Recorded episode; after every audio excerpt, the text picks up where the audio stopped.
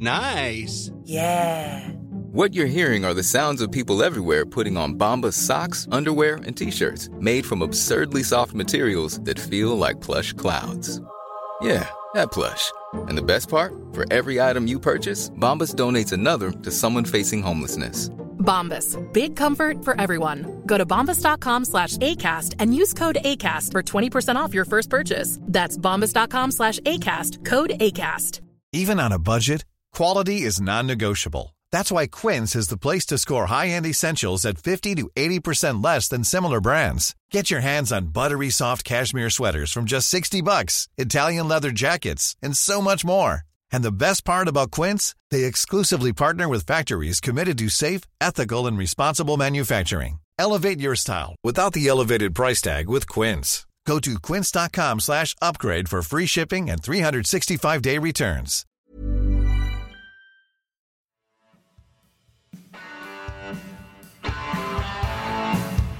You're listening to Acton Law, broadcasting from the beautiful South Bermondsey. Accept no substitute.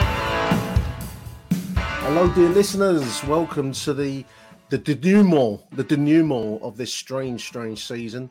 Um, joining me to kick around the possibilities, probabilities, um, the endless permutations, or not so endless permutations of the weekend and, and the following week's events are my two compadres. In the one hand, it's Mr. Michael Avery. Welcome to the show, Michael. Monge too, Rodney. Monge too. I was going. I was going along with your French theme, Nick. and all the way from Le Mans in his dreams, Mr. Harry Warren. H, how you doing, mate? I just turn around and say "merd," which is basically French for shit, and it or, or, or fuck. I can't remember which one, but it's yes. That's that's pretty much what we were all saying with the Birmingham result. We were hoping listeners to to bring a bit of star quality with Mr. Aaron Paul, um, fresh from the EFL award show, hobnobbing with the stars, but he's been called away to a, a work meeting, so he can't make it. So um, I'm afraid it is we three, we band of brothers, Michael, Harry, and myself. Chaps, this is um, a strange weekend. I mean, Saturday's game and I think the Bournemouth away trip the following weekend, last game of the season, are both sellouts. Um, much can well, hangs on on Sheffield United's performance at QPR on Friday night. So we will know going into um, into Saturday's game, Michael, um, what we've got to do. We, I mean, we, we have to win number one, and we have to win with some goals because I think goal difference, if it's going to play a part, we we need to make up some of the gap between ourselves and Sheffield United. An unlikely scenario for you, Michael, going into going into the last two games of the season. Um, it, it is unlikely. Of course, it's unlikely. I mean, the, the goal difference alone is, is is the cliche and extra point in itself. Looking at the table now, you know we've got six goals. Sheffield United got twelve. Blackburn le- leapfrogged us yesterday, I believe it was, didn't it? When they beat Preston four one, was it four one? They beat Preston. Yeah. Um, so yeah. so they're on they're on eleven goals. You've got Middlesbrough as well. Let's not forget them. Ninth place, forty three games, Yeah. sixty four points. So, so they win that, they they they could go above us as well. But the one thing I'm holding on to, I don't know about you boys, but and, and normally Millwall ain't involved at this end of the table on the last day. But how many times have you seen on Sky Sports News or BBC or Match of the Day or these, these sports programs where they have the live table in the bottom corner and it changes about half a dozen times in the 90 minutes? So it, it can happen. It can happen. You know, you, you you look last season. I think Derby just stayed up, didn't they? Um, on the very last day, but that bottom three changed a number of times in 90 minutes. So keep the faith. I've kept the faith. My voice notes have, have been positive. I'm, I'm trying to stay on the Rowett train. Uh, the wheels fell off, and um, and our and our what would you call it? Damsel in distress, distress might be a little bit still tied onto the train line and can't undo those knots, but she'll she'll get off and we'll keep going. We'll be fine. Absolutely, ab- absolutely, Michael. I mean, Harry, um, we've got a two-game season effectively with the odds stacked against us. Um, we, we we we could only hope. A lot of it lies out of our, our hands. And I was playing around with the um, what they call them. They're, they're like uh, fixture um, permutation sites. There's a word for them. I can't think of what they're like, generator Predictor. predictor. We're playing around with the predictor earlier on. I mean, a, a win for Sheffield United on Friday means that we have to win to keep in with the most remotest chance. I mean, the fact that we're going into these last two games, um, obviously, much depends on us winning on Saturday to have even a remote chance going to Bournemouth H. But I mean, there's there's that's an achievement. I know you, you've been one of Gary Rowett's critics all season. I don't think there's any any um, secret over that. I, I, I, think that's that's fair comment. But to be in with a, sh- a, shout at this late stage is all that we could have aimed for through the season. But I, am interested to see what you think to that proposition, mate. I mean, uh, yes, in the one hand, it's an achievement. I, I looking back at the championship over the last five years, the points tally to get you into the playoffs this year will be the lowest it has been in five years, um, possibly.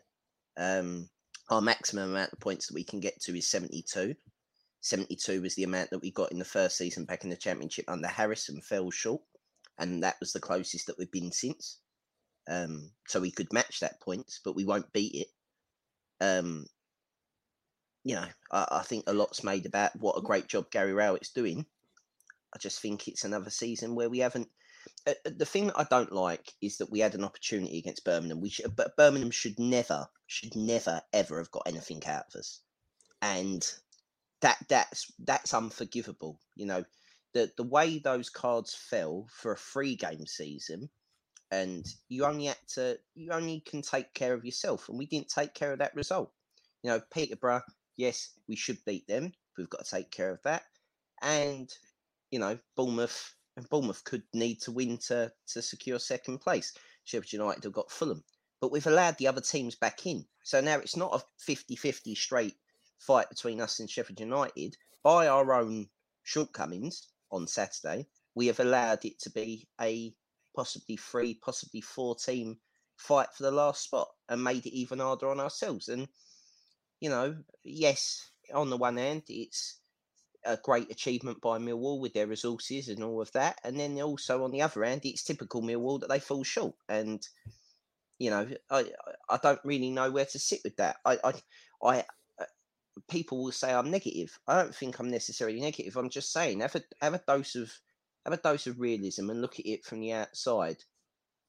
We've not really, you know, we're not you know, I'm surprised we're here because we're not a great side. I don't think we are. I don't think anyone's in any kind of illusion that we're a great side. On our day, we're really good and we play some great football. But there have been some real low points this season where you feel, how is this team anywhere near the playoffs? And I think that's the same. Probably Blackburn fans would say that they've been up there all season, and and other clubs will probably say that who are in and around the fight. QPR are up there for a long time and have fallen away due to injuries and so on. And it, it's it's just the championship, really. The championship well, is, is. unpredictable, yeah. but and you've got to stay there for the forty six games. And for me, we have drawn too many games again, and it's going to come back and bite us on the ass again. And you know that's my problem with Gary Rowett again. Uh, I think someone raised it on Twitter. I can't remember who did. Said they'd rather have lost. Our, and I know Fizz said it in the show He'd rather have gone to Birmingham and fucking gone for it and, and, and got beat. And at least you would have known that we gave it our all. It just feels like I know we can we can give it our all in these two games, but it's like a little bit too late. You know, you know what I mean. Well, we have to give it our all from here. There's, there's there's nowhere else to go on Saturday other than giving it an attacking stance, which we'll, we'll come back to. But I mean, Michael, I mean, one of my notes to myself, I was just posing myself the question: Has it been a good or a bad season? I'm not sure there's a straight answer to that question. I mean, Harry's Harry's right in that there've been some pretty um, turgid uh, sequences. I was looking at the, the, the season results. We we we either go on good runs or go on uh, mediocre runs at, at best. So it's been it's been a strange season to summarise, and we've surged into this position from a pretty low point. If you look at January, Michael, I mean that was that was in the aftermath. I think um, I think that was when Blackpool beat us in um, in January, and you know we were most of us were saying the season was over and done with. So to find the form to get us here is is great, but then to let it slip seems wasteful. How do, how do you see it, mate? Well, this is why it's always good having Harry and I on. We're very yin and yang. I think Harry's being very quite harsh in truth because look, I've got the table in front of me now. You said about the draws, totally understand the draw scenario.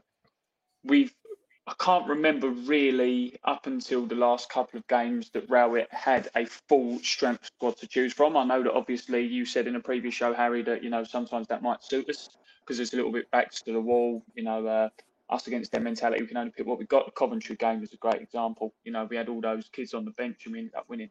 But if you look at the stats, um, we've lost 12 games. Now that is two less than Huddersfield, two more, sorry, than Huddersfield in third, one more than Forest in fourth, the same as Luton in fifth, and one less than Sheffield United in sixth. So our actual games we're losing isn't isn't that bad. You know, if, like it's like there's there's there's I'll say so many people. It sounds like I'm having to go everyone. I, I'm not, but there's there's a lot of people who are a little bit doom and gloom, and you think we we knew at the start of the season. We've said it at the start of the season. We said it last season. We need a to, to be in that top six. You need a 20 25 goal season striker or a combination where they'll get you a lot of goals. Neil Fizzler said it on the other show the other day about uh, we shop in the sort of budget supermarkets compared to other shops with Mitrovic and all that. And and he's right. And, and Afobe and Bradshaw have done quite well. But we've been so unlucky with injuries. Bradshaw was in the form of his Millwall career. I won't say the form of his life because he, he done well at Barnsley. He was in the form of his Millwall career, got injured. A Afobe, yes, he has his critics, but he is a class above some of the other players we got. He got injured. We, we've got, we had Tyler Burey. He was doing well he, he picked up a knock or, or, or hit a bit of down form. Ballard, who was having a fantastic season, got injured. Hutchinson, he he he got injured. He was out the side for a long time. We had issue with the right backs at the start of the season, but I think we've done remarkably well. Yes, the football at times has been dire to watch, but when you're in a situation where you, you see these stats all the time, the spending power of these big bigger clubs and the t- clubs at the top of the table, we are literally two games away from the end of the season within touching distance of the top six with a squad that has been threadbare for the majority of the season with a manager who gets criticised for being defensive. And I've got ask an honest question. I mean, Neil Fizzler said it the other day as well. And again, this is one of the things that I disagreed with him on, even though I thought he made a lot of good points. Who realistically has been looking at the bottom three this season? Who's actually genuinely from from our point? Yeah, from who, who, uh, yeah, who who honestly thinks we might go down it? You know, when Nick, Neil, uh, Neil, Nick, you just said, "Oh, the season was over in January." It wasn't. We were near the bottom of the table. It was. We were. Well, we were further down. I'm just trying to find it, Michael. We were in in in early. It does help when two teams in your division have been docked points. To be fair, I, will take your point, but we were 19th, Barry, in sep- September, 19th. Going and he's, he's not a relegation manager. I don't think that's that's that's ever been questioned. The question is, is can he take the, the idea is to take the next step. The idea is to build towards the next step. And I can't see it, Michael. I just can't. But if you, yeah, it. but Harry, Harry, if you've not got the spending power to take the next step, how how are you going to do it? How, how, so that's what I'm saying. So, that's if the point, isn't it? If you're not if you've not got the spending power to take the next step, is he the right manager to build a squad that can take the next step without the spending power? because I mean, I, yeah, then who, who else is who else is going to get you? Who else is going to get you near the top six this close? Two games to go with um, with no spending power. But, but, but well, Luton have done um, it. So one, one point I wanted it's to... not an impossible job. The, the, the, the point I'm trying to make is that your best players go in. Nine, uh, what was the stat at the weekend? That five of the players that played in the squad ain't under contract next season. This is like the League One season when we got promoted. We had to get promoted, otherwise everyone was fucked right? Like people would have left and we'd have been ended up where Scunthorpe are, where Southend are, where Bristol Rovers ended up getting relegated, right? There are there are like uh what's the what's the phrase? There are moments where you've got to seize onto stuff, and we haven't done it. You know, uh, yeah, all the all the points that you made about us being having injuries, totally understand that. But sometimes we've been worse when we've had a full squad. The squad is his squad to build. Yes, we've had injuries totally understand that, but he decided to let people go and keep people and decide to do what he wants with it. That's his job. You know, there's other teams who have had worse injury crisis than us this season. I think of Blackburn haven't had their arguably the best striker in the division for this side of the of three months to a point where they decided to cancel a game against us 10 minutes before it kicked off. Uh, uh, and Bradley Dack as well. You know, QPR haven't had a fit goalkeeper for three months. Um, uh, all falling away as well. So yeah, your point's totally valid. but the problem is, is that I don't like the reliance on loan players. Yeah, we've got to where we are, but I don't like the reliance on loan players. I don't like the fact that Tyler Burey hasn't played because Tyler Burey. Uh, if Tyler, uh, this is another question. If Tyler Burey is being courted by all these clubs, why hasn't he been in our side every week? Why, Well, why I mean, in him? Why, why are we playing Ollie Burke in front of him? Why, why are we, why are we doing these things? Because I mean, you're can't judged on the you- you're judged on the bottom line in football, Harry. I mean, you you we, we all know that, and you know at the moment we are we were placed seventh until um, the, the game last night. We're now eighth in the table. Um, Gary Rowett would point to that. I'm just looking at his previous record of um, he came in in, in in the course of 2019-20. We finished eighth there, and that was a COVID curtailed season.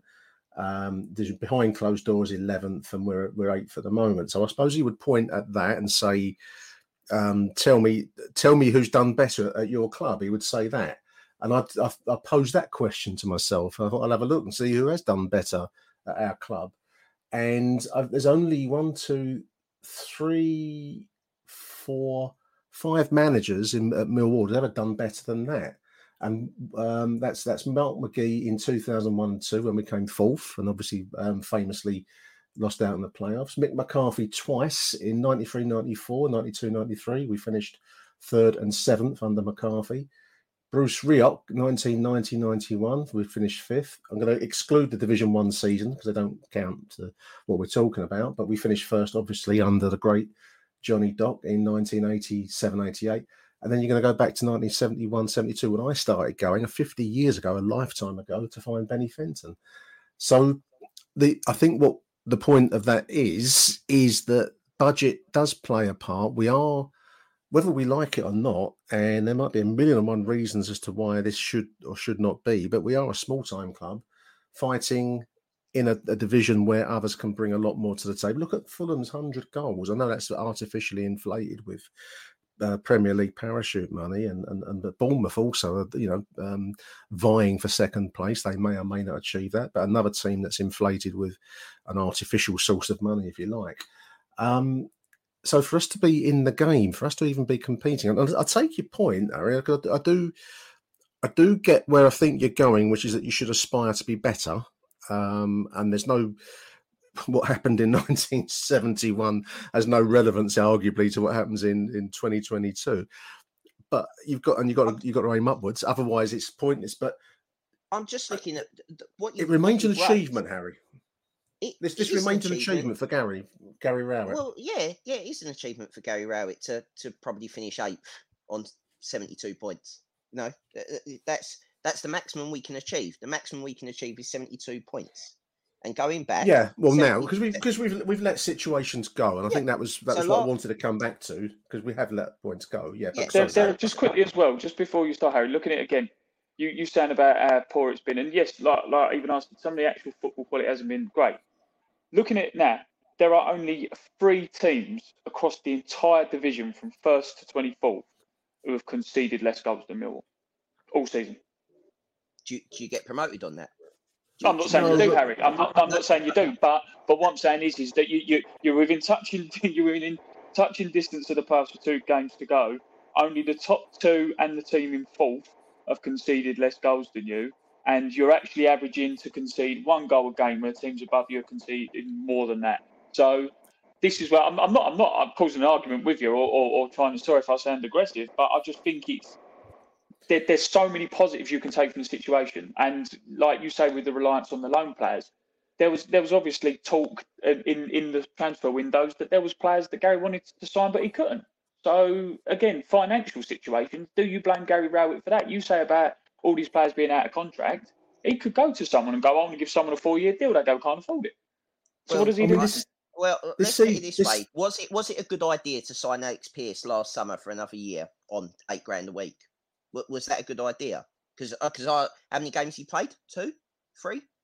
I I- Yeah, I, don't mean, I would disagree. I, would dis- I would disagree with that signing, and there's, there's been others. I mean, we'll come we'll come back to those that are leaving us because I've, I've, I've uh, done a list of. You'll be thankful to know, listeners. I've done a list of who I think is going to be leaving us in the in the summertime. But if you if you want this this season's been very hard to summarise um, because it's it's the, it comprises of good and bad phases. But if you want a bad phase, listeners, where this season got away from us, I'm going to refer you to the December, the December to January period, where I'm just looking at those results here, chaps. And we beat uh, Birmingham 3 1 in early December. So disregard that. We then get beat 2 1 at Peterborough in a dire, a dire afternoon, which was where the, the the crowd turned on Gary Rowett. Your football is shit. Every, I think Harry, you remember that. Um, so awful, awful. Yeah, I wish I did. it was an awful afternoon, and it was it was it was it was it was. Well, Jed got Jed got injured as well at that at that point, or did he, or didn't he? He's up to whether or not. It was just such a patsy performance, Harry, and that that was that's that, there's that. So you got that that performance there. Um, we we we nick a win at Coventry. The point there now with the benefit of hindsight. we've we've uh, we, we nick a win at Coventry one 0 but then we go and give away a lead, a half time lead, which is diabolical in any any form of football. We're winning two one at Bristol on January the mm-hmm. second. Give that away to go three two down. Uh, let's let's disregard the Crystal Palace game, the FA Cup. But even though we were winning that, and then we gave that away, but albeit against the Premier League side, and a, a decent one in fairness to much as that sticks in my throat.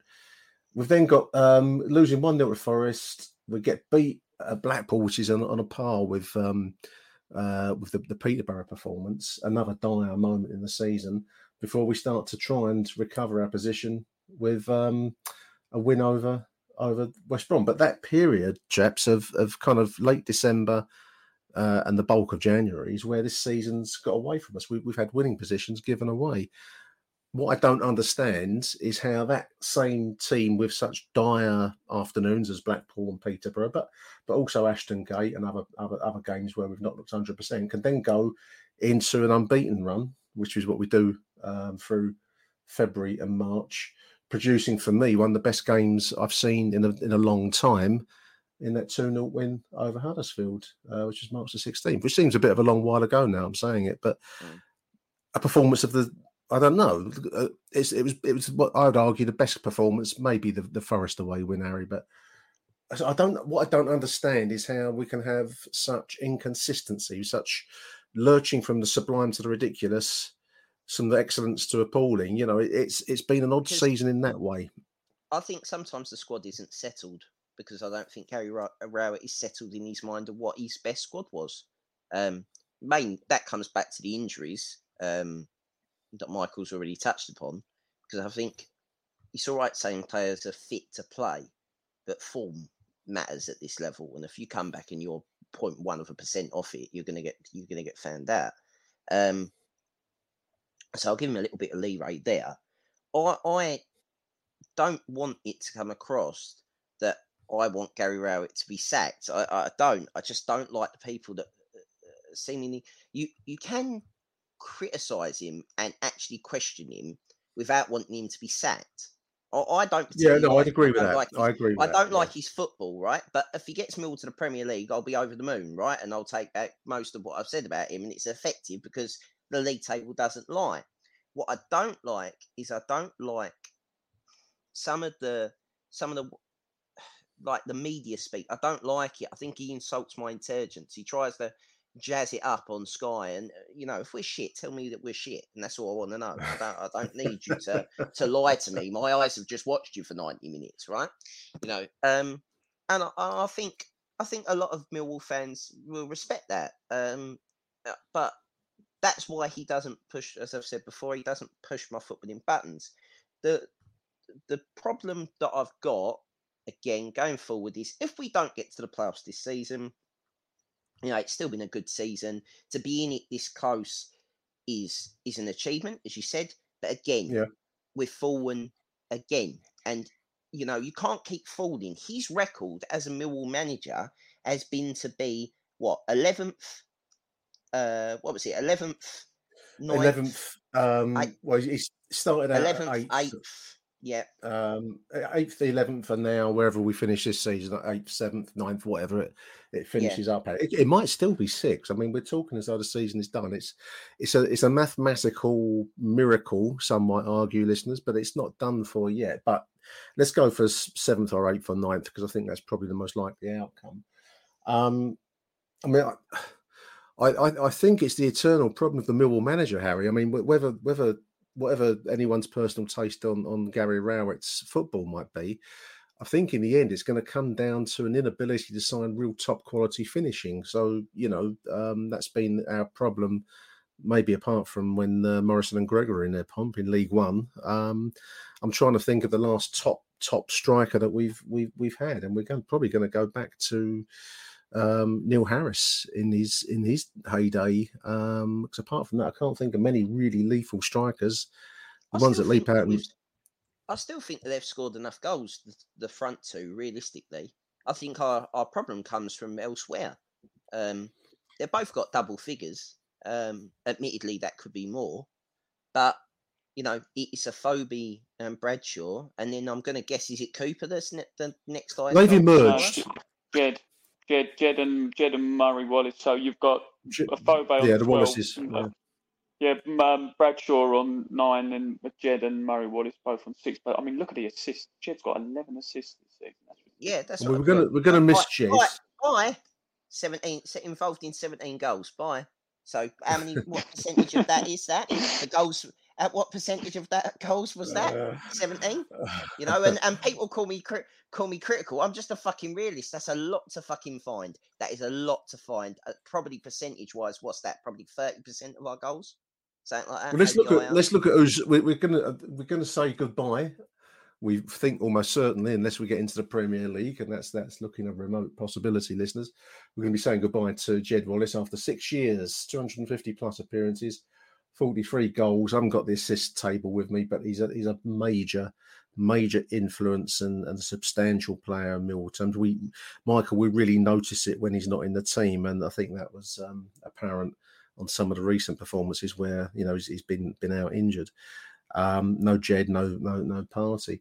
Um, it does seem as though um, he, he, wants to put himself at the higher level. He wants wherever that might take him. I did read Besiktas in um, in in Turkey, so um, I mean, got to say good luck to him wherever he, he takes his his trade. But I mean, Harry's right there, Michael. I mean, that's going to be a big loss to the club. The departure of Jed. I don't see where we're going to replace that creativity at the moment, anyway.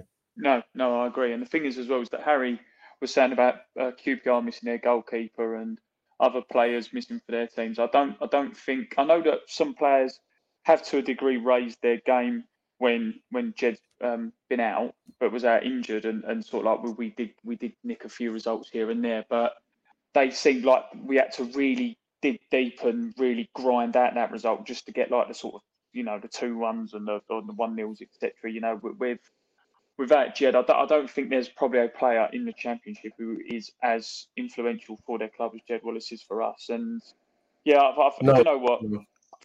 And and you know what? Fair fair play to him. If if he does want to go on, it, it's very similar to the Lee Gregory, he's he's not asked for the move.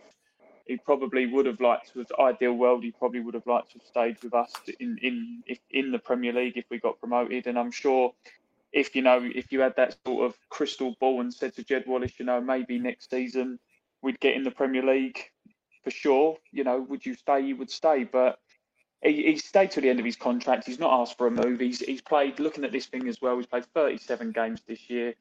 Harry said there's 17 goal contributions for either goals or assists. He's done he's done incredible. So if this is his last season, fair play to him. Fair play to him. Uh, we'll miss you, Jed. We will. A lot of question marks, Harry, over how we're going to replace that. I mean, you make a great point, actually. The assists uh, for this season. I mean, it, you know, it's it's apparent that um, there's going to be a big hole left where Jed Wallace was in the squad. I'm just going to run through, if we may, some of the other goodbyes. You you, you may be less um, distraught to see some of these names go, Harry. Oliver Burke, presumably. Um, we'll see if. Uh, you think he's going to stay? You think he's one that um, Harry uh, that uh, Rowett is, is is keen on? You think so? Yeah, I reckon so. Um, his his loan period is up, so I've taken that to be goodbye, Oliver Burke. But we'll we'll see. Um, it's already been announced that Connor Mahoney is going to go for for better or for worse. Um, he's never really scratched the surface of Gary Rowett's um, you know affections, is he, Connor Mahoney? And his the club have said that he's going to go. Um, Sheyi Ojo, we don't really know what's he's, he's, he's a boy looking for a club really or a place to settle, isn't he? He's never really settled anywhere, um, and I don't get a sense that Millwall he's really settled. Do you think he's another one that Gary Rowett might be keen on? I hope not. but but then again, I don't, I don't, I don't get the fucking, I don't get the fucking transfer policy. You know, I, I, I don't understand. I don't understand. I don't, I don't want him to sign Burke, but I can see him doing it. Um, but yeah, I, I just think, just think that, that you know Ryan's right. He said it before. I've echoed it. Recruitment, we don't do well. We don't want players on the way down. We want players on no, the way up. no. That's what I we mean, do that- well. That's what Aaron's. Aaron's asked this question about what kind of club do you want to be. It's the same question that you're asking there, and Ryan's made it previously. You're right, and you know it's a big question to answer because we are going to have a creative problem in that uh, there's no Jed. I don't with get the, almost- crea- the creative problem in terms of, of that is great. Like, oh yeah, we've lost Jed. You got the fucking boy wonder sitting there, who I think is the most naturally gifted dribbler I've seen at the club since Paul Ifill, right? Uh, uh, and it, it, it- it's You mean Tyler? that- Ty- Tyler Burey? You No, mean? You- Tyler Burey should be fucking the, the one that you're building this next stage of recruitment around. This is this is the, The, person the only the only thing you've got with that though, Harry, is is potential is is just that potential. I mean, in the nicest possible way. And, and hindsight, as we always say, is a wonderful thing. Everyone was saying this about Fred Onyedinma, and he, he just couldn't do it for us, could he? Well, he's doing it. He's doing it for Luton. He's, he's in with a stronger shout of the yeah. Premier League than we are. yeah, Yeah, yeah, yeah, yeah. No, no, of course, of course. But what I'm saying is, is he did, he didn't do it for us. Like, look, No, like he Lewis, didn't do it it for for us us Lewis, Lewis Grabban. We, we signed we signed Lewis Grabban. Everyone was, was saying, you know, like, you know, he, he's no But good. He's but bog and all this, and now, and now he's smashing him in. So The- it's it's potential, isn't it? I agree, but the difference between Fred and Lewis Grabban and Tyler Burey is that Tyler Burey came back, and I think uh, we've looked our best when we have Jed Wallace on the right, or Tyler Burey, uh, or Mason Bennett when fit off the left with Afobe through the middle or Bradshaw. through We've we've missed Mason a on free, this, this right? season. So Yeah, that, yeah. that Yeah, is- yeah. that is the system that works best for us. So if that's what we want to. We're going to have Mason Bennett next season, and you're one of the people that wants Benik Afobe.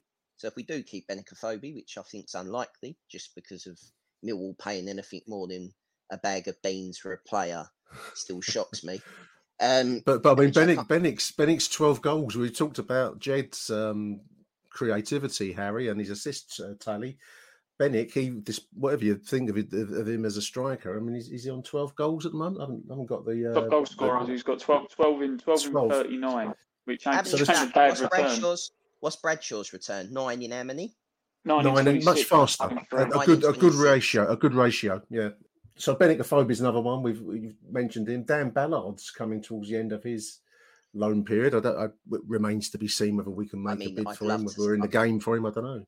I don't think we're anywhere near in the league that can keep Dan Ballard. I'll be totally honest. I mean, if we got promoted, yes, I think we'd have funds there that he'd you'd sign him, understanding the fact He's a good player, Harry. He's a he's very a good great player. But the, the thing is, like everyone's, uh, you know, it went around Twitter, didn't it? You had Thomas Frank and David Moyes there, and I'm going to Yeah. tell you right now, every single West Ham fan that I have the displeasure of talking to talks about the fact they need a centre half.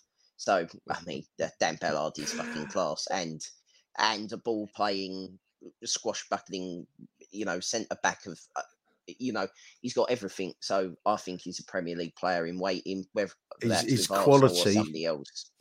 And crucially has shown it in recent games where the defence actually. I mean, Saturday I thought our defence looked very fragile, which is another thing we that's, that's developed on us at, um, in this strange season. I mean, um, I think we're going to miss Dan when he's gone, Michael. Don't you? I think he's been um, he's a he's a player that's come on leaps and bounds in the the hot house of the den. He seems to really have responded to it, which any watching Premier League manager would take note of and um, and want would want. I mean, it, Harry's mentioned West Ham. Wouldn't surprise me to see him move along to West Ham. Yeah, yeah, or or he might if if he is loaned out again, which he probably will do at Arsenal because he's he's a very very good player, but I don't think he's obviously near their first team yet. It it wouldn't surprise me if he went to one of the possibly relegated clubs um, who are looking at going straight back up, so like a Norwich or, or a team like that who who, who Mm. always I think he's better than promotion. mate. No, he, Uh, he, he, he, he, there's no doubt he is. But what I'm saying is, is that as a confidence builder, would you, uh, as Arsenal, would you want to send him to somewhere like Norwich if when if when they go down because you know they'll be winning every week, top of the table, or would you want to send him somewhere if they stay up, somewhere like a Burnley, where it's just going to be an absolute slog every single week. You know, like like the atmosphere is not going to be too great and that kind of thing. So it I wouldn't get your straight. He will. Get like that again.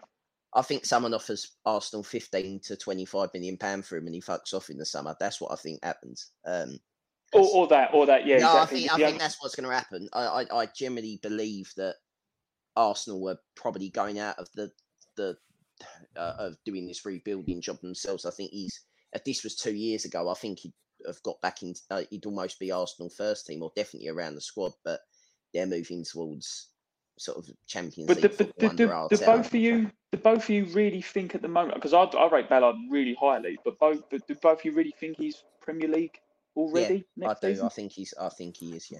I, I think. I, he's- I- I'm very impressed with him. I mean, I'm no position to I judge if he's Premier League. I'd, I'd get every. If he's not, then Do you do I don't know- generally don't- think, uh, Michael? Sorry to talk across you. Do you all right. generally think the bottom? Do you think the bottom six of the Premier League are any better than the top six of the Championship, other than spending power? Do you think some of the worst football by Everton this season, or some of the worst football by Burnley and Norwich? The only reason when they come back down is they bounce back is because just the spending power. But when Mm. they play in the Premier League, they're shown up. They, they get confidence in our division. Look at look at what happens with Mitchell. That's that's that's exactly my point. That's exactly my point. Because I think if if Fulham, if this Fulham team was in the Premier League this season, I think they'd probably stayed up. Because that, that bottom three of the Premier League has been utter dross this season. It's been awful. Um, but like you I say, think a lot of people if- think that of the championship, though. If you look at the point, the points tally, other than Fulham, realistically, and, and arguably Bournemouth, and I mean Forest, Forest have still got a chance of, of second. They've got two games still, like on. You know, yeah. I mean, we, everyone. we've got to keep making the point. Got to keep making the point, boys, that the season is not over yet. We're we're, we're we're doing a kind of a season summary here, but um, from a Millwall perspective, it may the odds are in favour of it probably being all but over, but it's still not done from our point of view either. Um, but In you're what right, minute Forest. do you reckon Mr. Byford now asks us not to run on the pitch on Saturday? Just do like a bingo. Yeah. I've got some easy goodbyes for you, Harry. I'm going to serve these. These are these are easy ones for you to nod home. Luke Freeman, he's coming towards the end of his um, short tenure with, with the Lions. Go. You know, you know after that, you know after that game, you know the, the game later on in the season at the Den. I think I think Michael might have more minutes than Luke Freeman. Those, Yeah. those of who saw his 12 minutes, Michael, will count ourselves lucky men one day that we saw the 12 minutes of Luke Freeman in the blue shirt. He's going to go into. Millwall folklore like Juan. Maikel Kieftenbeld, um, I think he's gonna he's coming towards the end of his contract. I, I don't know him. Gary Rowett seems to have a soft spot for him, and he came back on Saturday, Yeah. which I didn't understand. We, we've mentioned erratic decision making, Harry, already. Um, to replace Billy with um, with Maikel Kieftenbeld. Uh, Don't need eight, don't need seven midfielders at the club, do we? Or seven no defensively minded no. ones. Yeah, I think I, I don't think he's a bad player. I just think he's he's probably a squad player in a team with more resources than our own. But we just need if you're going to play something more exciting. gonna- I do agree. Um, Ryan Leonard, be. Ryan Ryan Leonard for me, it's like a Ryan Leonard or Kieftenbeld kind of conundrum, and Ryan Leonard can play right back, so Ryan Leonard stays, and you get rid of Kieftenbeld when you when you can, kind of thing for me. But I, I know, obviously, Yeah, Gary Rowett likes him, so he'll probably stay. Like Michael, like Pearce you- this season. Michael, you're going to be distraught to see the end of Alex Pearce. His, his contract is up in the in at the end of May as well. Do you know what? Hon- Honestly, I've, I've it's, he, he's, he's the only bloke who turns slower than me when he plays football. So when I watch him play, he, he, he makes me feel good about himself. No, but do you know what? We, we say what we, we, we do about Pearce, and, and I mean, God loves a try, doesn't he? But he, he does, he certainly does, does. try. He's just, not good enough. You know, you can't, you can't He's, knock the geezer. he's But probably a but he's- brilliant, he's he's probably a brilliant pro and all that kind of stuff. But That's what I was going to say. He, yeah, he, he, he, he's clearly a good influence on the squad. Let's not forget as well when Gary Rowett got COVID and him and Williams took side over. He they took won, didn't they? control of the So- team, didn't you? That's so, right. you know, and and when, when he came in under Harris, you know, we, we all mock, but you know, he, he came in as a lone player, and then the next season, in his first full season, he got made club captain, didn't he? So Well, he, we, No, we, we won one under him, we lost one, so I mean, it's fifty percent hit rate. That's not bad. that's not a bad return. It's It's better better than than Dave, Holloway's. Dave Tuttle would have killed for that ratio. I'm going to throw some two more names at you, chaps, because um, these these are open questions. Then we've got two boys on loan I think we've got more of these, but these are the ones that leapt out at me. One is Isaac Olaofe at uh, at the Sutton. Um, I have a sense, Harry. I have a sense that if we were going to bring him back, we'd have brought him back already. But I, I, don't know the thinking of the great football managers of our time. So, would you bring him back? Would you Would you want to see him? Would you? I, I hope you're. I hope you're not um, referring to Gary Rowett as one of the great football managers of our time before serving me that question. What does our football manager think of it? Isaac Olaofe is the question, mate. I mean, he's, he's Oh, on he's on, okay. on loan at Sutton, done well at Sutton, um, but we've shown no signs to bring him back, which I, you know, Yeah, I think it's a big step from League Two to to bring him to the to the top end of the Championship. I I, I mean, I'd like to. I, I think Isaac Olaofe will end up playing for Millwall. ju- Just maybe, maybe we need to loan him out again, maybe to a League One club and see. he'll be he is. retiring. We keep loaning him out. He'll be older than me. How old? Well, he's, this is the point. This is the point, though. This is the point. He's We're talking about 104 at the years. moment. Well, he'll How- be getting the work on his card, on his on his uh, on his free um oyster card. How old is he? Twenty four. Tw- is it? I 22. don't know. He- 22, right. So, yeah, so he's still younger. He could do with one more, uh, for me, one more year in a mid table League One side and see if he gets in that side. You, you don't, we murder young players at the den, by the way. We, We do, do, we murder do. them, we do kill them. So maybe being away for a little bit and learning his trade elsewhere might not be the worst thing. We also don't have a manager that tends to trust in you fiver. Um, from from all the evidence that we've been given over the last like three, four seasons. Is it three and a half years now? Four years? Um, you know, the average age of the squad's gone up. You know, arcing back twelve points. So I don't think looking at young players is something that Gary Rowett or developing young players is something that Gary Rowett particularly cares about. That's not a not. Some managers do, some managers don't, and you know, he, I'd like to. I'd like to have a sight of Olaofe, Michael, wouldn't you? I mean, you know, it's he's a player that I would like to have seen, even if only to say no, he weren't good enough. You know, um, we we just don't know enough about his match by match form. Really, he seems to have done well at Sutton, but um, yeah, yeah. who knows? We'll see. Um, and in the same category, Michael Alex Mitchell at Orient, um, whether he's seen as a as a contender to come back to to the, the den with, Oh, I with Ballard add- going. I can Well, have the thing is with- opinion with Alex Mitchell from an Orient. Go on, Michael first, and we'll come back to you, Harry. Go on. Yeah, Well, no, I was just I was just going to say, um, he, he, he seems to do all right. It was at Yeovil that he was loaned at first, wasn't it? Was it Yeovil? Yeovil, and then Yeah. he went to Lake Orient, didn't he? Yeah. Yeah, um, but it's got, it's all gone very. I mean, I'm not sure whether it's because he's not going particularly well at Orient. It's gone quiet, but we've not heard too much about him, have we? And and No, there's an Orient fan. I, there's an Orient fan I know at work here who's not not disrespectful about him, but he, he's sort of well, he's not pulling up any trees really. I mean, I've not seen Orient play, and I, I'm not going to sit here and pretend that I'm some oracle of League Two football. But normally, when your players do well on loan, you, you hear about them. You know, like Isaac, we've heard a lot about him. When we've loaned out other players in the past, like Matt McNamara when he was at St Johnstone, everyone was raving about how well he was doing. But he seems to have gone quiet with Mitchell, doesn't he? he was It injured for two months. Which is what basically why it went quiet. Um, That might Right. be why it was there. in, in, in that in, in that run where Jackett got sacked, um, Mitchell got injured, um, which basically not saying that he was there. Basically, the, the Orient fan that I know um, basically said that Mitchell was uh, their best defender. I don't know how good that is in a second half, second, sec, like bottom half. the League Two side, side. yeah, yeah, Yeah, but um, basically when they lost him, that it all went to shit, and he's come back and they've got on a winning run. So whether the two are linked or or the change of you know getting Kenny Jackett and he done very well for us, but ever since then it's been. I think he's one of these managers that's gone. Managers have a sell by date, don't they? And uh, you know he done a great job for us, but didn't particularly look overly loved at Portsmouth nor Leyton Orient, and I just think it's the end of the road for Kenny. I don't think it'll work again. Um, but, No. He but will in the club get shop. In the club shop. I mean, I mean, like, it's not being funny or anything. It's, the club shop could do with could do with a bit of an helping hand. We've talked about it before. Maybe that maybe that's the idea. He's, he's a very, very helpful, trade, as you would say. helpful man, isn't he? Yeah, maybe he could take over the club shop. He'll do, he'll do the Um, stock take. I'm going to take a short break there, listeners. We're going to come back very, very shortly with my home produced good, the bad, and the ugly theme because I daren't use the copyrighted version. Otherwise, I'll get this podcast taken off. Be right back after these messages. Ryan Reynolds here from Mint Mobile. With the price of just about everything going up during inflation, we thought we'd bring our prices down. So to help us, we brought in a reverse auctioneer, which is apparently a thing. Mint Mobile unlimited premium wireless. Have to get 30, 30, bit to get 30, bit to get 20, 20, 20, bit to get 20, 20, bit to get 15, 15, 15, 15 just 15 bucks a month. So, Give it a try at mintmobile.com slash switch.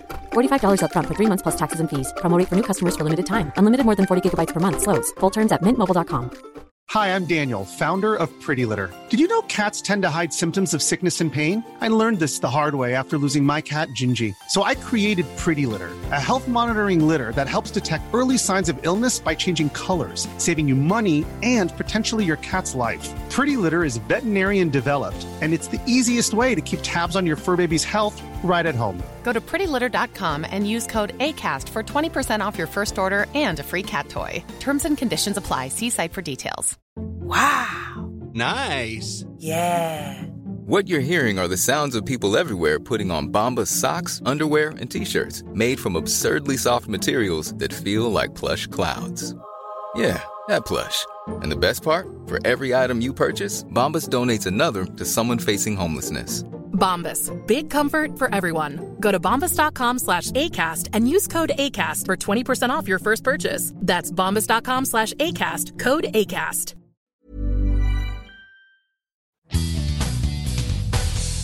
Achtung, Mehlball. Welcome back, listeners, after that comfort break there. Um, boys, I'm going to play a sound effect. It may well be me doing the good, the bad, and the ugly things. I want to look at the good, the bad, and the ugly of the season. So, first up is the good, Harry. We're going to look at the good in this season. I'm going to focus on the good things that happened. Um, and I've written down a little list. See if you agree with these or if you disagree, chaps, as I read through them. Um, wherever we finish this season is a good finish. Um, eighth, ninth, seventh, possibly sixth, even. Um, the league table finish is one of the better points. So, however, we got here, by whatever convoluted route, um, we've touched on it already, so I don't want to go over it too much. But I think by Millwall standards, historically and in terms of the current championship, we've done pretty well to finish just outside the the playoff zone. Do you, do you agree, or is that going too far for you, Hundred Harry? percent. Yes, but it's a missed opportunity. As we as we've as we've said. All right, I've written down some, underlined the word some of the football we've played, e.g. Millwall two, Huddersfield Town nil. But also on odd occasion when we played well, um, and I think maybe that's one of the one of the most frustrating parts of this season. We we we seem to be on the brink of playing really well at times when, but we don't sustain it, and we seem to have cold starts to games, cold first halves a lot recently. I mean, we saw a little bit of that at Birmingham on, on Saturday. But when we do click and when we do connect, we, we don't look a bad side. I think it's one of the most frustrating parts of what has been, whichever way you want to look at it, is a decent finished season. Um, but we do seem to have that potential, Harry, at times. At times, yeah. Um, at, at times, not not enough to possibly to get promoted, but it's not a relegation season. He's When we've clicked, we've- All right. Michael, our backs to the wall, um, unbeaten runs. We we we played really well. We've produced a really good string of results with our backs to the wall when we were playing Zach Lovelace on the bench and uh, Tyrese Briscoe and the kids and all the rest of it. We seem to be able to. We found some steel when it was needed, and that's largely what's driven us towards this finish point wherever we do finish in the table. I think that's that's to the squad's credit that that's um, that that ability to dig deep and find something when we were looking pretty much um, a, a very average mid-table to lower table side earlier on, not that Yeah. long ago either. Yeah, I agree. And, Um, and and you say credit, but it's also to their character. You know, like everyone, Absolutely. everyone, ev- everyone writ them off. Like we used the example of the Coventry game. Everyone writ them off against them, um, or wrote them off was probably grammatically more correct. But um, we we won that game. I mean, everyone wrote us off against Palace. Yes, we lost the game, but we was we was uh, I think we actually Well, did better than a lot of people thought. We were in the mix against Palace, weren't we? Yeah, I agree. Yeah, so Um, yeah, uh, positive. This is this is a relentless diet of super sweet positivity, listeners. But I'm going to mention also um, the Wallaces, Jed and Murray Wallace. We think Murray may well be a strong contender for Player of the Season. rightly so, because if ever there's a more inspiring Mill story, it's that transformation from being a fairly uh, journeyman defender from Scunthorpe when he started Harry into a player that is he's forced himself to become a must pick. I mean, I can't imagine even Gary Rowett. I can't imagine him dropping him at the moment, and that's quite an achievement for Murray Wallace as a as a as a player. You know, to to force yourself into that kind of contention when you didn't start from that position at all. You know, no one was really excited when he joined us, were they? No, I mean he'd just been murdered by Steve Morison in a second leg of a playoff final. Um, yeah, or semi final rather. But um, yeah, I mean Murray Wallace has been phenomenal this season for me. You know, he's a shining light of the season. I think he's been the most consistent of those players that we've mentioned who's ours, other than Ballard. Ballard obviously got injured so I think Murray Wallace has been the ever present, the most consistent, the most surprising. Now it's not surprising that he's good, but it kind of was. Um, and for me, uh, he's got half a sniff of being, if not the captain, possibly the vice captain next season.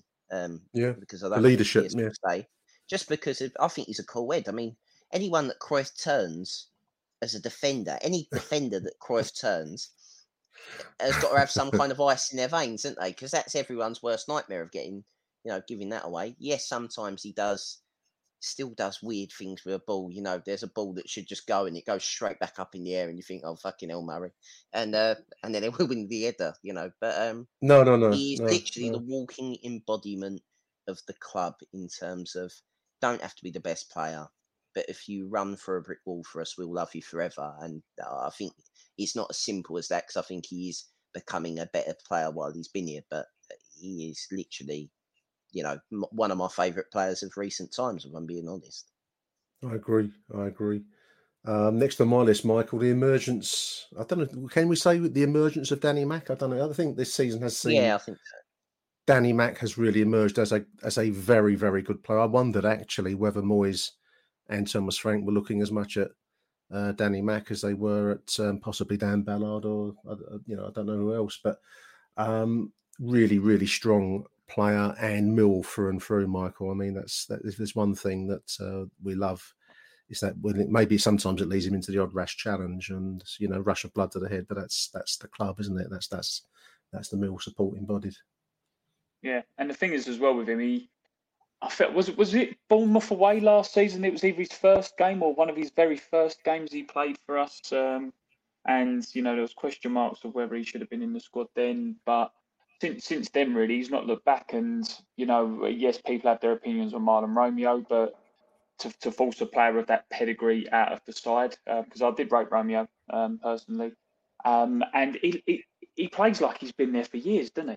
Like like Yeah. he's, he's got such an experienced head on his shoulders, and and as silly as it sounds as well, he's, he's, he's a defender who can defend. There's too many defenders now who bomb forward, and um, Malone's a great example, a player who you, you have as a sort of wing back or a defensive player, speech marks, and they, they just keep running forward and forget they need to defend. But um, McNamara has has a discipline. He seems to know what he needs to do. He, he does it well. He's, he's got a couple of goals this season, and uh, yeah, I think he's been brilliant. And and I know um, what's his face Ryan says it. He doesn't want to see McNamara at Millwall in a couple of years. He wants to see us sell McNamara for about fifteen million pound because he's got that much potential and he could be that good. And we could, you know, I not think more, I'm being or even more. But that, that's exactly my point. You, you've you've got a player there who you you nurture him right, and he keeps the way pl- playing the way he's going. He's he's either going to be a foundation of your club if we do build, like you say, Harry, and, and get up the table and get promotion, or he's one of the players who who get decent money for and reinvest that money back in. So I think he's been brilliant, McNamara. I think I think Danny Danny will want to pitch himself at the highest levels if he possibly can. And I, like Jed, you can't blame a player for wanting that, Harry, can you? No, I'm- um, no, you can't. I think with Danny Mack, it's a little bit, a little bit different. I think the fact that he went and played in Scotland in the Premier League has helped him massively. He did. I Yeah, think that yeah. that that quality, that little bit of having to, you know, we all take the piss out of Scottish football, and yeah, but you know that there's four games a season where you're likely to get not have the ball for, you know, 90 minutes Mm. against Rangers and Celtic. Um, wasn't at like a fashionable club, was he at St Johnstone, if I remember rightly? St Um, Johnstone. Yeah, yeah. yeah, so you know he's learned yeah. a lot. I think he, I think he learned a lot. I think the championship and probably the top end of the championship is probably the same as the top end in Scotland. Maybe it's got a little bit better now. Celtic and Rangers seemingly have recovered, but for a while it was the same. Um, and I, Yeah. I think he's just he's kicked on this season. The more games he plays, the more assured he looks, the more confident he looks. Um, and yeah, echoing what what Michael said and what Ryan said before, it will be. I mean, I can't, but I, I will say for him, and I know this is this is thing. I mean, Millwall and Irish players seemingly it works well, but I have absolutely no fucking idea he is not in the Ireland squad or hasn't had a call up yet. Seamus Coleman is older than I am, and he's still playing for for the Republic of Ireland at, at right back, and I, I can't, you know, that that's a shambles in Yeah, itself. yeah. And I Maybe, maybe he he's does- not playing for a fashionable club. I mean, it's been the Well, curse of many a that's- Millwall that's- player. I, th- I think that's I think that's got a lot to do with it. I think one if if and when I mean I think you're touching on if Moyes or, or Thomas Frank were looking at him, I think the only saving grace we've got is that Nottingham Forest have got that Spence on loan from Middlesbrough, which is strange. Um, who I think everyone's after, and I think there's a few others that sort of grab the headlines a bit more than Danny Mack, which is which is no problem for us. I, I'd be quite happy to have Danny Mack again next season. Um, If he guides Absolutely, us, but- if he guides us to a better finish next season, and we finish seventh this season, we'll probably be in the playoffs. So, so there we go. But Ryan's point is is a good one. It's a painful road, but that's how Brentford have progressed. It's it is selling your your your, your, assets at the top of the market and using that to you know to build the squad beneath. That's what we hope will be the kind of club that we can become. Anyway, I'm uh, I'm continuing my list of good points: the good, the bad, and the ugly. Listeners, Bart Bialkowski is the next. I mean, I, I'm hoping there's a painting somewhere in the depths of the Millwall offices where Ages in the painting but stays forever youthful in real life. A bit like a Dorian, the, the picture of Dorian, Dorian Gray, Gray. a Polish version.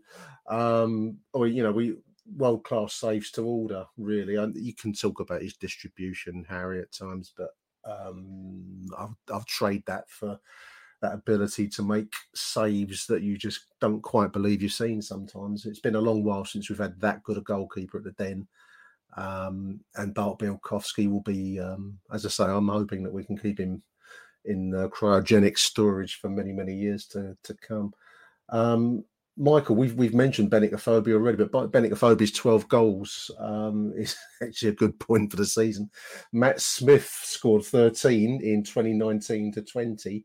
Um, after that, you are going back to the classic era of, of Lee Gregory and, and Steve Morison to find strikers in double figures um, at the den. So that's not a bad achievement. You can talk about uh, the man in front where I stand often tells him how lazy he is and how he doesn't do this and he doesn't do that. But 12 goals is, in that context, not a bad achievement for Bennett, as is Tom Bradshaw. We've mentioned him already. Eight goals from 17 starts. That's not bad either, is it? No, and, and these these are two players who let's, let's not forget Bradshaw. I think it was last season was very hot and cold. Some people were saying he was. uh, Do you know what? Even on this podcast, people were saying that you know is he finished? Is it time for him to move on? He's not scored for ages. He he can't find the back of the net. When we signed Afobe, he wasn't exactly scoring on all um, firing on all cylinders, was he? he he'd had spells abroad and, it, and things didn't work for him. We know there's obviously the sad things in his personal life, but he, he he wasn't scoring and he seems to be going around a bit. So you've got two strikers there who, on paper, shouldn't be anywhere near double figures at this level, or or, or Yeah. your forward line, or your forward line in in um, a top eight team. So yeah, yeah, hundred percent. And and the thing is, it's like we say with Afobe, he he might not get you twenty goals, and he might have games where he looks lazy, but he's he does things with the ball sometimes that I don't think, apart from maybe Jed Wallace, many of our players could do.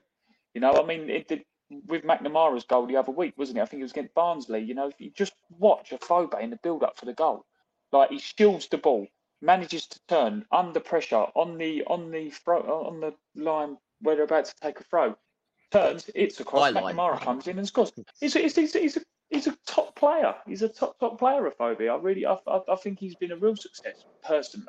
But again, I can't Yeah. talk for your mate who don't sit too far away from you. I, I mean, for me, it's just wages. That's just my problem with him. That is it. Wages may be a problem, Harry. Yeah. I, I Um, just wouldn't want Millwall to pay that kind of wages for that kind of player. That's just all it is, you know. Um, And I think I don't I don't think it's uh, I don't think that might not be a problem. I think if he thinks he's getting the same money that he's on at Stoke, if he's get moving to the Den, I think he's in for a uh, a rude Yeah. awakening with that one. A reality check. We'll see. We'll see. Um, I, I, I just want to mention Tom Bradshaw. We've mentioned him a couple of times, but I just uh, the, the stat that really let tell me is eight goals from seventeen starts. That's not a bad rate of return. Let's also let's also any level, fact- Harry. No, and he's had two bad injuries while he's been here. No, we Yeah. signed him and he got injured. Yeah, um, exactly. and and uh, he looked done. He come back. He's found a way to to play. I, I have always liked his work rate. He's not necessarily always got the goals, but this season he's a proper like box. He's a proper box striker. Like if it's in that, if it's in the area, or if he's between the between the posts, I fancy him to score. He, he just Yeah. he's, he just Serve him up kind of player. correctly. He's a scorer, isn't he? Yeah. yeah, he's a finisher. Um, and I think Yeah.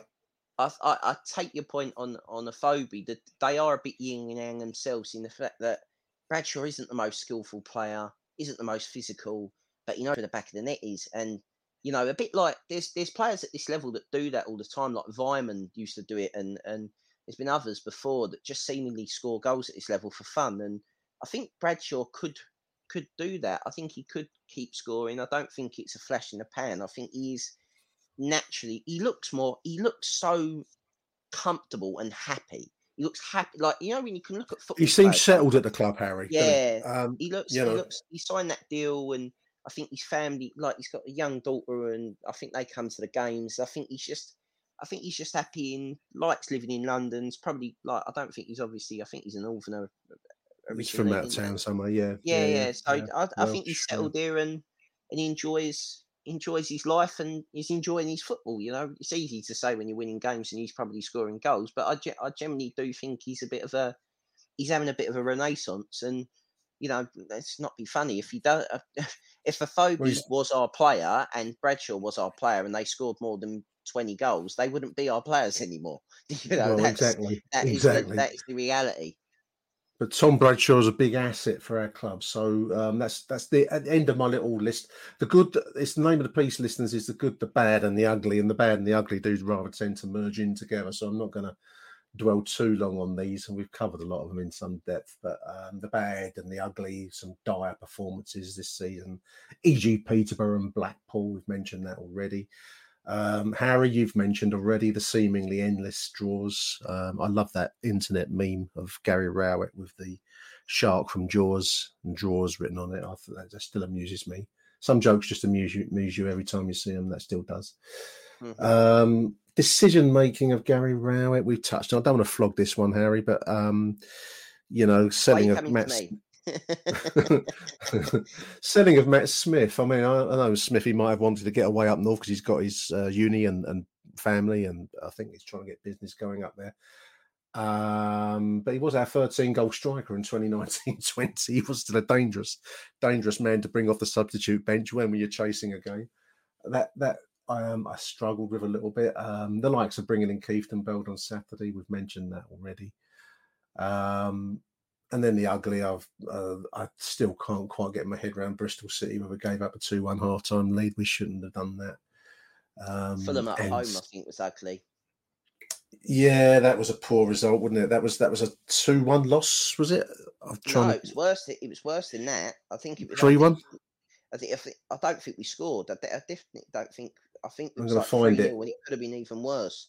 Oh, it, I'll it- edit this, think- listeners, to make it sound like I've got it to hand. Hang on, hang on. Uh, uh, two two one. Oh, two it? one Oh, sorry. It at felt, home. it felt like four 0 Um, it might be the away the away. Um, no, no, no, game. no. I remember the home game where we basically we decided we changed formation for one of the few times this season where we went to a back four and we were fucking awful. Um, and that that was early on, and and I just feel like you know what you're going there in the bad and the ugly is the the things that Gary Rowett when he first come in used to make changes and they'd make like mid game and they'd make us better and we'd win. Um, uh, I, I think that's slowly ebbing away over time, um, which is a concern. Yeah. A summertime of change looming. I think that's the best way we can probably look to finish the show. Um, Saturday looms. Peterborough at home, relegated Peterborough. We need a win and we need goals. Full house at the Den. Um, the stage is set. Uh, doesn't always work out for the best, does it? When we have the the big occasions set in this way. But um, you're looking forward to it, mate.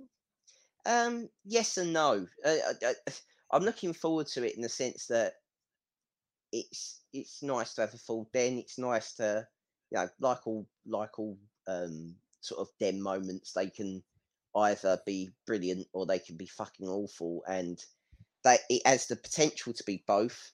I think we'll know. Um, I think we'll know more on that result on Friday night whether or not we think we're going there to have How a much is at stake?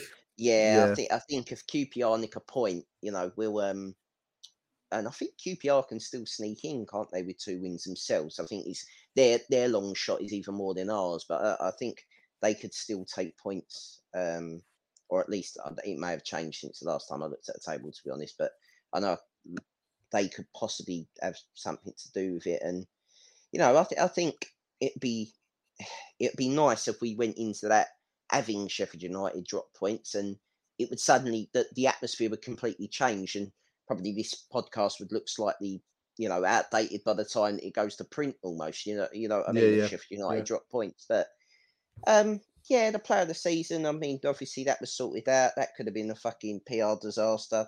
Um, you know, it, it's the last out of den always has something about it. You, you know, and End of the know, there- there we season. There's normally a pitch invasion, Michael, at the end of the season, isn't there? Although we do still potentially have to go to uh, Bournemouth with possibly, depending on other results, with something on, on the table. Um, looking forward to these final two games, or will you miss will you miss Millwall, Michael? I will miss Millwall, but one thing I have to say, Nick, your your lack of faith in Lurch is disturbing. I can't see there being a pitch invasion. The one man wall that will hold them back. Yeah. Yeah, It's yeah, like a exactly. fucking Good. something out of Game of Thrones, Lurch with the Night's Watch on the on the Cold Blow Lane wall. They're oh coming. dear. They're But no, I- coming. I'm gonna Yeah, I'm. I'm gonna. I'm. I'm gonna miss. Gonna miss Millwall this season. I think he, he, he's been up and down. But do you know what, lads? Deadly serious. This time last year, we weren't allowed in football stadiums, or it was Exactly, yeah. So, Yeah, so no, that's- you know, that's- we, that's we've got to take the positive out of that.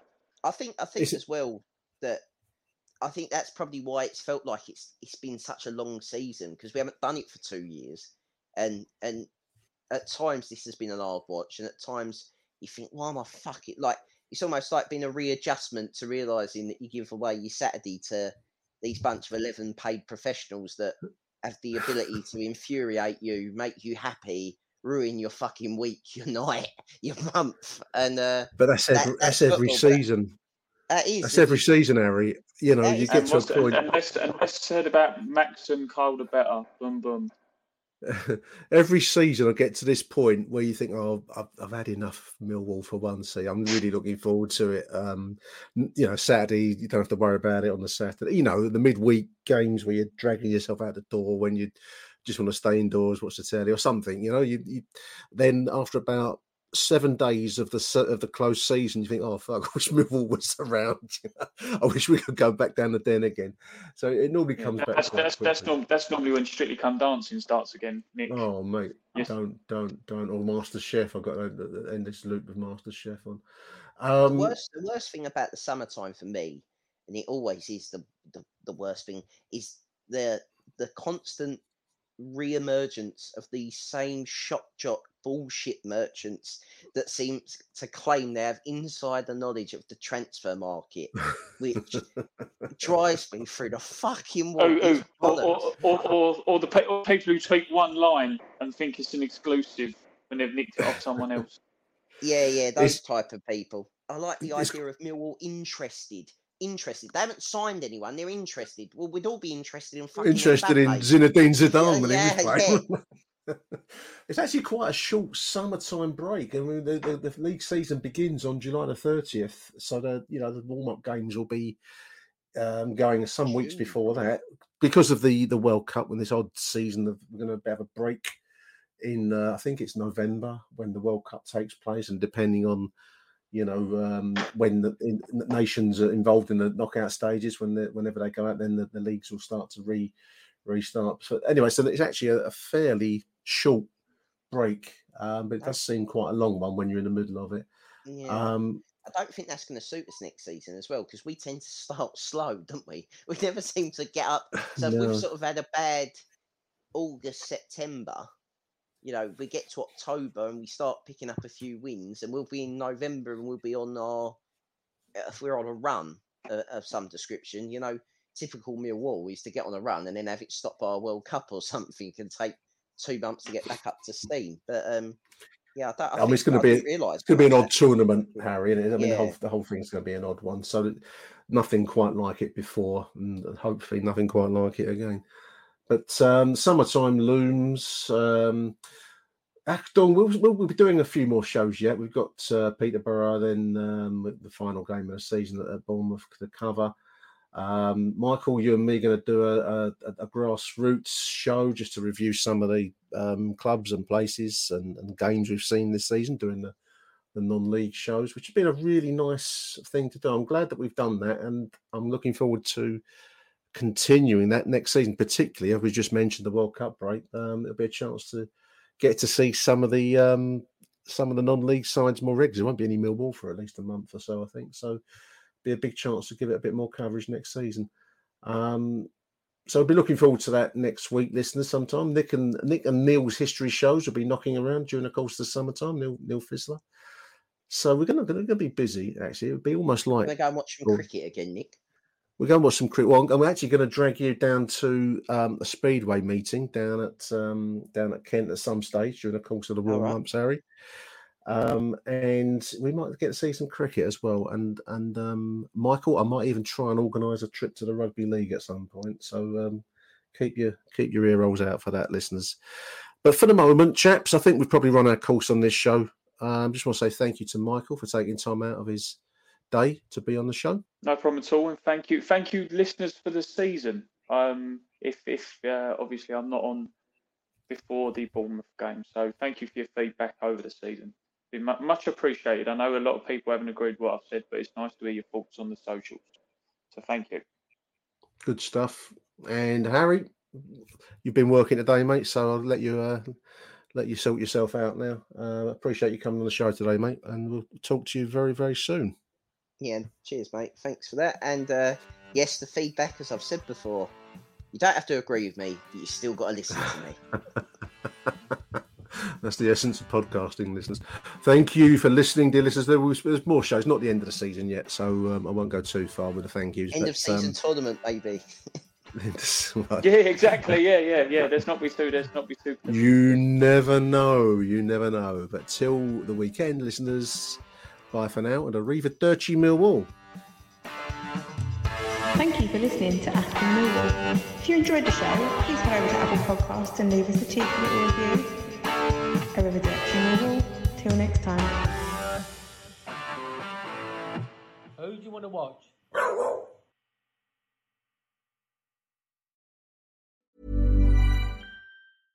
Imagine the softest sheets you've ever felt. Now imagine them getting even softer over time. That's what you'll feel with Boll and Branch's organic cotton sheets. In a recent customer survey, 96% replied that Boll and Branch sheets get softer with every wash. Start getting your best night's sleep in these sheets that get softer and softer for years to come. Try their sheets with a 30-night guarantee. Plus, get 15% off your first order at bollandbranch.com. Code BUTTERY. Exclusions apply. See site for details. Hi, I'm Daniel, founder of Pretty Litter. Cats and cat owners deserve better than any old fashioned litter. That's why I teamed up with scientists and veterinarians to create Pretty Litter. Its innovative crystal formula has superior odor control and weighs up to 80% less than clay litter. Pretty Litter even monitors health by changing colors to help detect early signs of potential illness. It's the world's smartest kitty litter. Go to prettylitter.com and use code ACAST for 20% off your first order and a free cat toy. Terms and conditions apply. See site for details.